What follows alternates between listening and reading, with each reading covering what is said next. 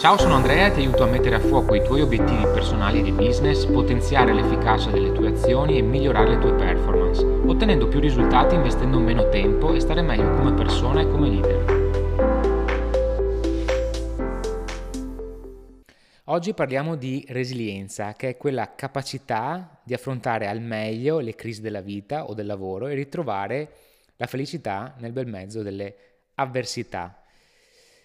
La resilienza eh, in psicologia è un concetto che indica proprio la capacità di far fronte in maniera positiva ad eventi traumatici e di riorganizzare positivamente la propria vita dinanzi alle difficoltà e di costruirsi, ricostruirsi restando sensibili alle opportunità positive che la vita offre, restando comunque fedeli alla, alla nostra identità.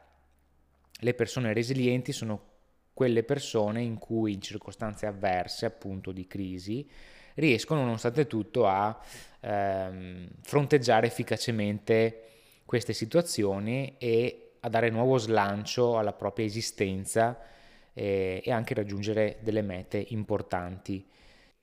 In ambito professionale o aziendale, quindi all'interno di un'organizzazione, resiliente colui che è in grado di affrontare i rischi, cogliere le opportunità anche nelle situazioni negative, anzi si rafforza grazie alla risoluzione delle problematiche che, che affronta e, e, si evolve uscendo positivamente da situazioni di crisi e quindi è colui che riesce a gestire al meglio il cambiamento. Ho riassunto in questo podcast eh, sei punti che caratterizzano la resilienza e te li vado a raccontare.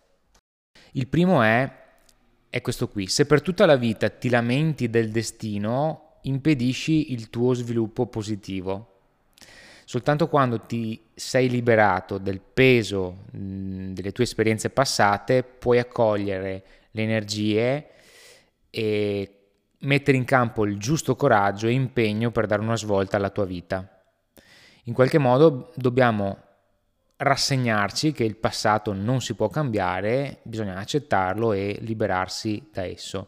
Solo così sarà possibile dare vita a un nuovo e fruttuoso inizio, quindi un nuovo e fruttuoso inizio eh, può significare una nuova carriera, un miglioramento eh, economico oppure semplicemente anche mh, svoltare in una relazione interpersonale. Il secondo punto è questo, è facile sentirsi vittime delle circostanze perché in questo modo si può attribuire la responsabilità della propria spiacevole situazione agli altri. Dare la colpa agli altri non è di nessun aiuto, soltanto quando smetterai di farlo prenderai in mano la tua vita.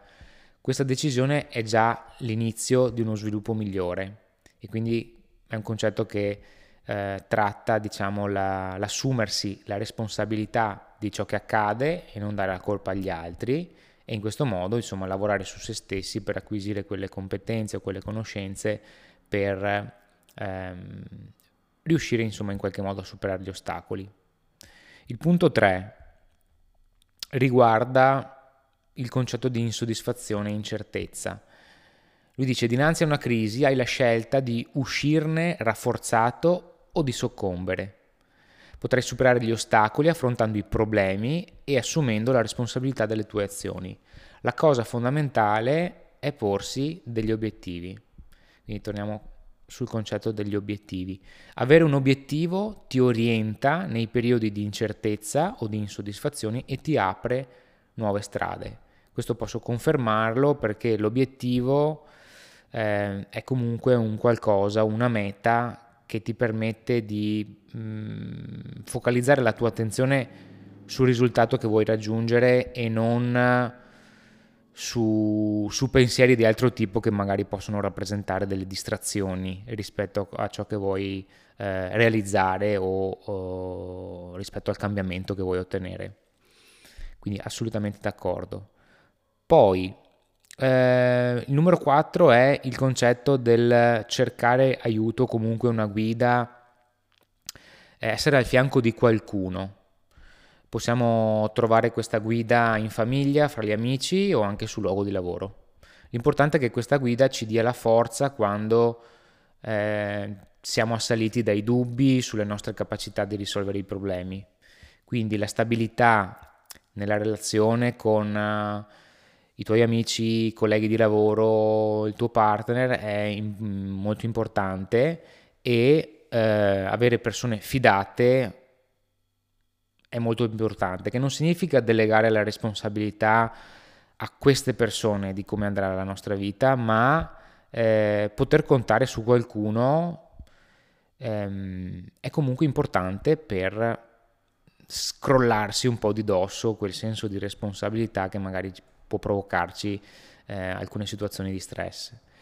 A me per esempio aiuta molto condividere il problema con più persone di cui ho fiducia in modo da trovare supporto in ognuna delle persone con cui mi confronto e poi fare sintesi e, e decidere da me ecco, rispetto alla cosa che sto per fare. Può essere insomma sia in ambito professionale chiedere consiglio a più consulenti su come affrontare una determinata situazione oppure eh, a più familiari, a più amici per affrontarne una sulla sfera personale. Il fatto di condividere il problema, per esempio, mi dà la sensazione di liberarmi parzialmente dal peso del problema e avere più lucidità per agire verso la soluzione.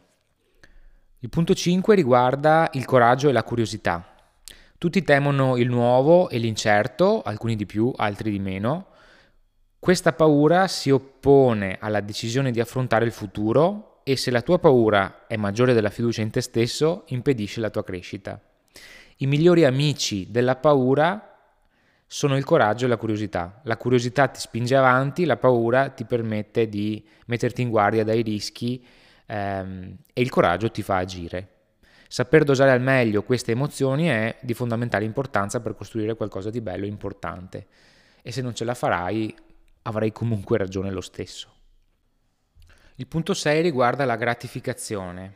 La gratificazione aumenta l'autostima e la gratitudine amplifica la motivazione. Quando raggiungo un risultato ho preso la buona abitudine di celebrare il successo con un breve e semplice rituale che imprime nel mio subconscio un pezzo in più di autostima e mi dà la forza per rimettermi in moto e raggiungere altri traguardi. Quindi è bene ehm, darsi, eh, porsi delle pause, guardare i risultati raggiunti che abbiamo da, raggiunto da soli o con l'aiuto di qualcun altro e, ed essere grati per quello che siamo riusciti a fare. Provare gratitudine completa il processo dell'automotivazione Ringraziare e provare gratitudine nei confronti della situazione o della persona causa eh, uno stato di gioia eh, rispetto al risultato raggiunto e ci aiuta ad attirare altre situazioni o persone in sintonia con quello stato. Su questo punto chiaramente ci sto ancora lavorando anch'io perché non è così semplice eh, lavorare sulla gratitudine con costanza, però quando lo faccio effettivamente ne sento i benefici. Il circolo virtuoso dovrebbe essere emozione, pensiero, azione risultato. Quindi creo in me l'emozione che poi genera un nuovo pensiero e quel pensiero stimola l'azione, chiaramente l'azione mi porterà a un nuovo risultato. Il segreto quindi è lavorare a monte sull'emozione. Eh, per stimolare in noi emozioni positive può essere di grande aiuto praticare giornalmente, creare anche delle morning o evening routine con delle buone abitudini che ci permettono di ripristinare lo stato naturale delle nostre emozioni e influire positivamente sui pensieri, in maniera tale da generare questo loop, emozione, pensiero, azione, risultato, ehm, che ci porta a estremi benefici nelle nostre aree della vita o della professione. Quindi i punti che abbiamo trattato riguardanti la resilienza sono liberarsi dalle esperienze passate, assumersi la responsabilità di ciò che accade, avere obiettivi chiari da perseguire, affidarsi ad una guida ad un coach che ci possa guidare a tirar fuori il nostro vero potenziale e condividere con lui il peso eh, del problema, saper dosare le emozioni, eh, coraggio e felicità abbiamo detto sono i migliori amici della paura, essere grati per ehm, generare il loop positivo, emozione, pensiero, azione e risultato e raggiungere insomma in qualche modo il cambiamento, il miglioramento che desideriamo ottenere. Questo è Be the Boom of Yourself. A presto!